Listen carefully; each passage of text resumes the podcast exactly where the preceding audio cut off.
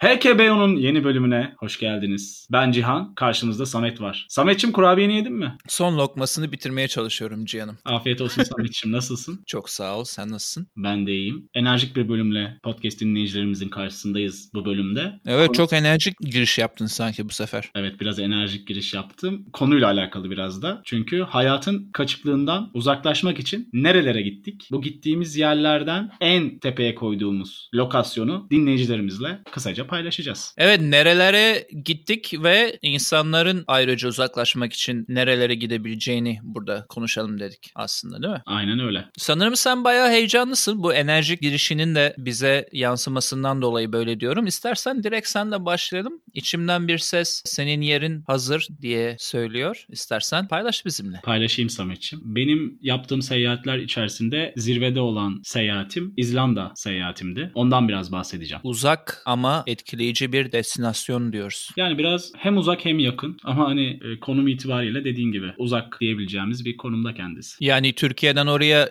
gitmenin herhalde tahmin ediyorum böyle bir direkt bir yolu yoktur kolayca. O yüzden öyle dedim ben de biraz. İstersen oraya anlatmadan önce çok çok kısa oraya nasıl gittiğini bizimle paylaş. Şimdi planlamayı yaparken biz bir Berlin'de konser planı yapmıştık aynı zamanda. Depeche Mode konserine gittik. O sebepten dolayı bir Berlin duraklaması yaptık. Berlin duraklamasının akabinde Brüksel'e geçip Brüksel'den de Reykjavik uçağına bindik. Yani bayağı bir aktarmalı bir şekilde vardık sonunda diyorsun. Evet, aktarmalı bir şekilde vardık Reykjavik şehrine. İzlanda'nın güneybatısında yer alan Reykjavik şehrine. Bizim programımız İzlanda özelinde bir haftalık bir programdı ve adayı tamamen turlamak şeklindeydi. Rota biraz uzundu. Aslında böyle ilk planlamayı yaparken gözümüz korkmamıştı ama seyahat ilerledikçe böyle bir acaba nereye gidiyor bu yolculuk diye bir hissede kapılmadık değil. Bu İzlanda'yı yani nasıl seçtiniz? Yani daha doğrusu kimin ortak bir karar mıydı yoksa kimin fikriydi? Hani neden İzlanda bir sürü yer varken? Yani şimdi İzlanda'yı merak ediyorduk uzun zamandır. Doğası olsun, konumu olsun. Çünkü bakınca Grönland'ın alt tarafında bir ülkeden bahsediyoruz. Ada ülkesinden. Oraya Evet. karşı hep bir merakım vardı. Ki arkadaşlarımın da merakı vardı. Üç arkadaş biz bu seyahati yaptık. Programı ayarladık ve iki sene önce Haziran ayında bu seyahati gerçekleştirme fırsatımız oldu. İyi ki de oldu o zaman burayı seçtiğine göre bayağı olumlu bir izlenimlerin var diye düşünüyorum. Yani şimdi bizim seyahatimiz dediğim gibi adanın etrafında tam tur şeklindeydi. Reykjavik'e indikten sonra güneye doğru ilerledik Vik kasabasına. O taraf çünkü çok turistik bir bölge. Hani böyle siyah kum plajının falan olduğu. Çünkü volkanik bir ülke olduğu için oradaki kayalar, bitki örtüleri biraz daha farklı oluyor. Hı hı. O taraf biraz daha turistik ve hani ayrıca şelaleler kısmı da yoğun olarak o tarafta. Yani zaten adanın her tarafında var ama en popülerleri, turistikleri o tarafta. Daha sonra. Vik'ten sonra Hof kasabasına gittik. Biraz daha böyle doğuya ilerledik ama güney doğu tarafındayız hala. Devam ettik seyahatimize. Breidalsvik kasabasına gittik. Yani sürekli yoldayız. Konaklama yapıyoruz. Fakat hani konaklamalarımız otelde olmuyor. Daha çok e, lokal yerlerde araba konaklaması gerçekleştirdik. Hı hı. Çünkü hani nüfusun 330 bin olduğu ülke içerisinde yani başkent dediğimiz Reykjavik'te 145 bin yani neredeyse yarısına yakın bir nüfusu var. Diğer yerler böyle bakir, daha sakin, kendi halinde yerler. Ve ayrıca tabii ki pahalılık faktörü de var. Yani biz üçüncü gün aslında ilk yemeğimizi yedik. Daha sonra hatta O kadar pahalı. yani hani pahalılık ev evet pahalı ama diğer yandan da bahsettiğim gibi hani nüfus az olunca insanlar ihtiyaçlarını yani restoranlar dışında kafeler dışında evde gideriyorlar. O yüzden dolayı da Evet. çok fazla tesis de yok. Hani böyle gidip E bir de şurada bir şeyler yiyeyim diyemiyorsun yani. E bir de ada olmanın verdiği pahalılık da vardır eminim. Çünkü biliyorsun ada her adada import Türkçesine çevirirsen İthal. teşekkürler.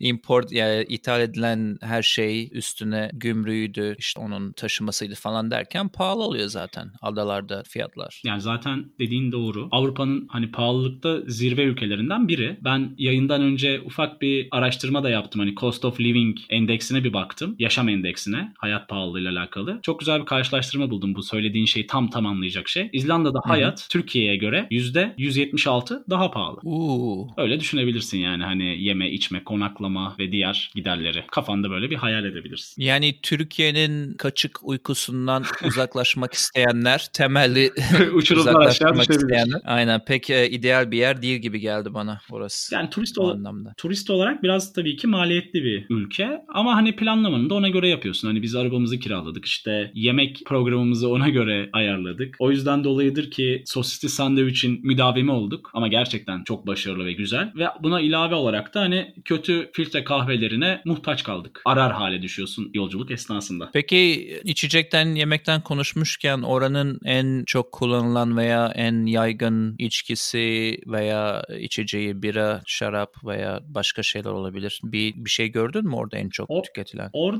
ağırlıklı olarak bira kültürü var benim gördüğüm ve bu biraları şeyden yapıyorlar. Hani e, kaynak onlar fos dedikleri kaynaktan yapıyorlar. Yani kendi sularından yapıyorlar. Biraz daha farklı bir tadı olan. Hı hı. O zaten sularıyla övünüyorlar. Doğal kaynaklarıyla övünen bir ülke takdir edersin. Öyle bir özellikleri Evet. var. Yani kendi sularından kendi biralarını yapıyorlar. Ama dediğim gibi birim fiyatları gayet O- yüksek. O konuda şunu hatırlattı bana. İsviçre'de iki yıl önce İsviçre'de bir dağda çikolata fabrikasına gezmeye giderken bir tane birane bulmuştuk ailemle beraber. Orada da senin dediğinin aynısını yapıyordular aslında. O farklı tadı sen söyleyince hatırladım. Hani orada o kısmında İsviçre'nin yerden o çıkan doğal kaynak sudan adamlar direkt bira yapıyorlardı. Hatta zamanında oradan eve de getirmiştim bir iki şişe. İzlanda'da gördüğünüzü ben de başka bir yerinde görmüştüm yani dünyanın bir başka köşesinde. Yani İlginç. ekol ekol aynı ekol. Ya aslında çok değil. Sizin şimdi İzlanda Viking olayı ile biliniyor değil mi? Yani Vikinglerden bir background yok mu orada? Yani bir kökenleri var tabii ki. Sonuçta Norveç'ten giden insanların kurduğu bir ülkeden bahsediyoruz. Sonuçta tabii ki Viking kökenleri var. Bir İskandinav ülkesi İzlanda. Peki bu popülasyonun bu kadar düşük olması ve senin dediğin gibi turistik olmayan köşelere gitmeniz daha bir dingin, daha kafa açıcı böyle nasıl diyeyim dinlenmeye yönelik, huzuru bulmaya yönelik bir gezi gibi mi oldu? Yani dediğin doğru. Bu hani Amerika özelinde söylerken de hani herkesten her şeyden uzak olmaktan bahsettim. Farklı bir his uyandırıyor. İzlanda'da daha farklı bir noktaya evrildi olay. Çünkü biz bir akşam Breivik tarafında Grönland'a yüzümüzü dönüp orada konakladık. İnanılmaz soğuk bir gecede. Yani herkesten her şeyden uzak, ulaşılmaz bir halde olmak o dinginliği aslında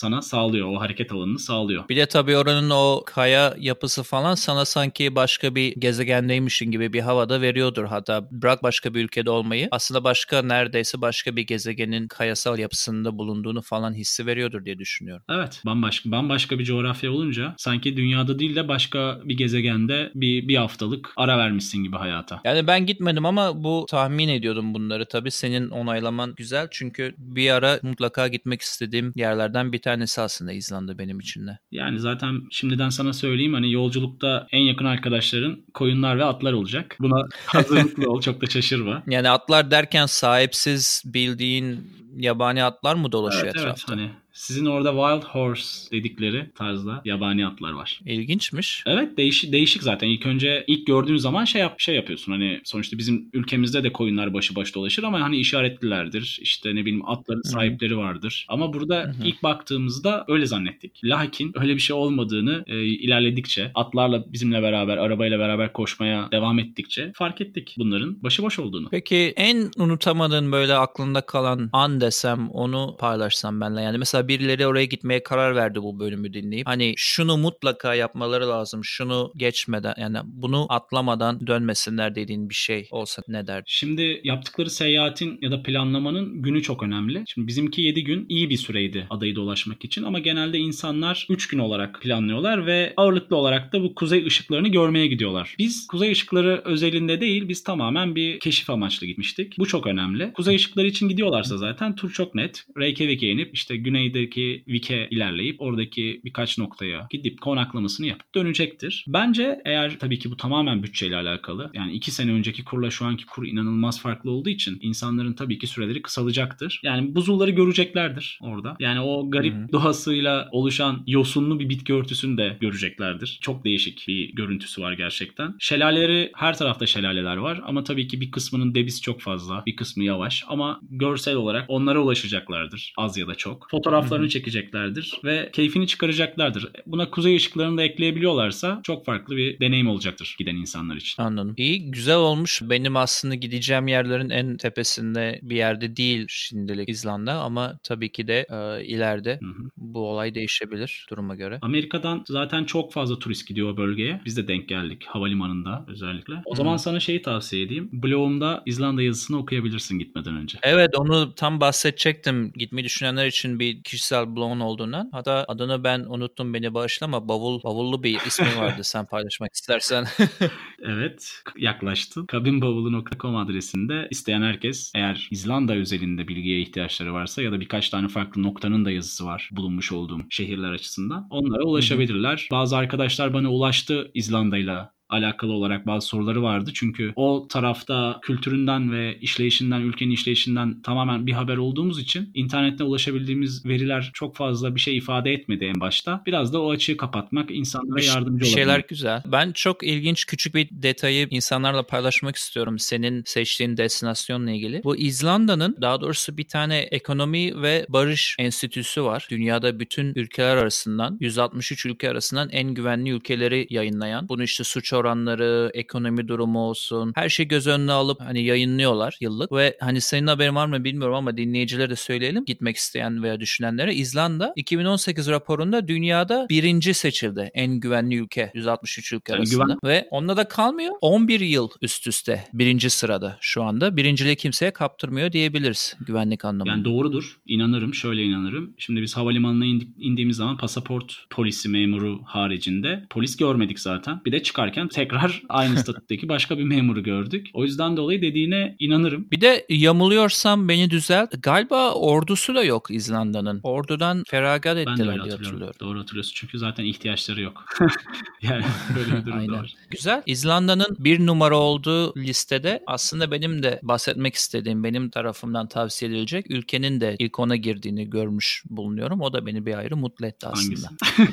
Seni çok şaşırt seni çok şaşırtmayacak bir cevap Çek Cumhuriyeti'nden bahsetmek evet, istedim, ben de biraz, istiyorum ben de. Ben de biraz Gidilecek. bilirim oraları Prag özelinde. Evet sadece Prag da değil aslında hani güvenlik açısından bahsedecek olursak Prag'dan daha da güvenli diğer tarafları da diyebilirim hatta daha kırsal taraflar ama genel olarak Çek Cumhuriyeti hayatın kaçıklığından uzaklaşmak isteyen insanlar için bence benim fikrim birebir bir yer. Hatta bu pahalılık konusunda da biraz daha karşılaştırma olarak gidersek İzlanda seyahatinle ilgili orada Orada da çok hafif daha pahalı olsa da Türkiye'den Türkiye'deki insanların döviz çevirisi yaptığında çok zorlanmayacağı bir tatil e, seçimi diye düşünüyorum. Zaten ben. şöyle bir Çek ekleme yapayım senin söylediğine. Genelde kısa tatiller ve uygun tatiller hep Türkiye'den Prag özelinde var. Evet var ama şimdi ben orada hem yaşadım yaklaşık bir yıl ama hem de aslında geçen yıl turist olarak da gittim. Yaklaşık sanırım 5 gece 6 gün geçirdim. Dolayısıyla turist olarak gittiğimde çok daha farklıydı. Yaptığım plan program ne yaparız yaparız ne ederiz aynı sen İzlanda gezisi gibi her şeyi bir haftaya sıkıştırmak açısından. Bir de ben biraz daha böyle bir duygusal bir şey söylemek istiyorum sana. Şimdi sürekli diyoruz ya hayatın kaçıklığından işte kaçık bir uyku olmasından uzaklaşmak falan filan. Bilmiyorum neden ama en çok Prag'da ben yürürken bir yerde otururken işte binalara baktığımda doğası, ortamı, gece olduğunda o şehrin ışıkları falan en çok orada ben uzaklaş uzaklaştım bu gündelik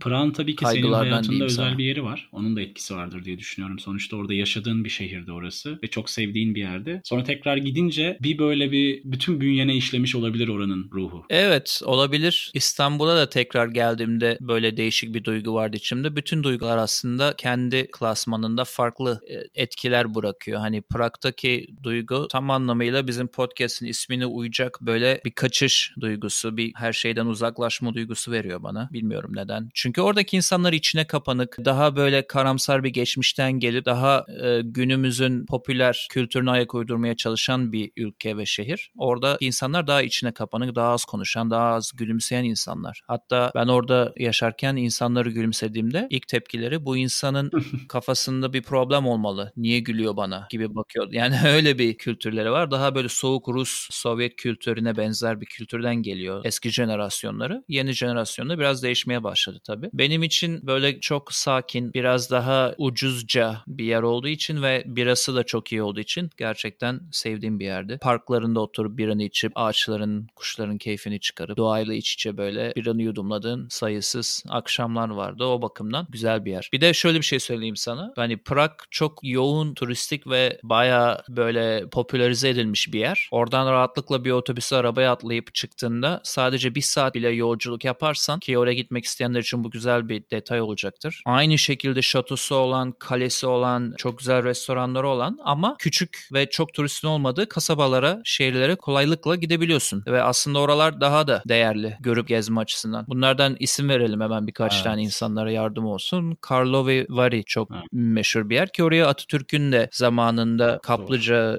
suları için gittiği söyleniyor.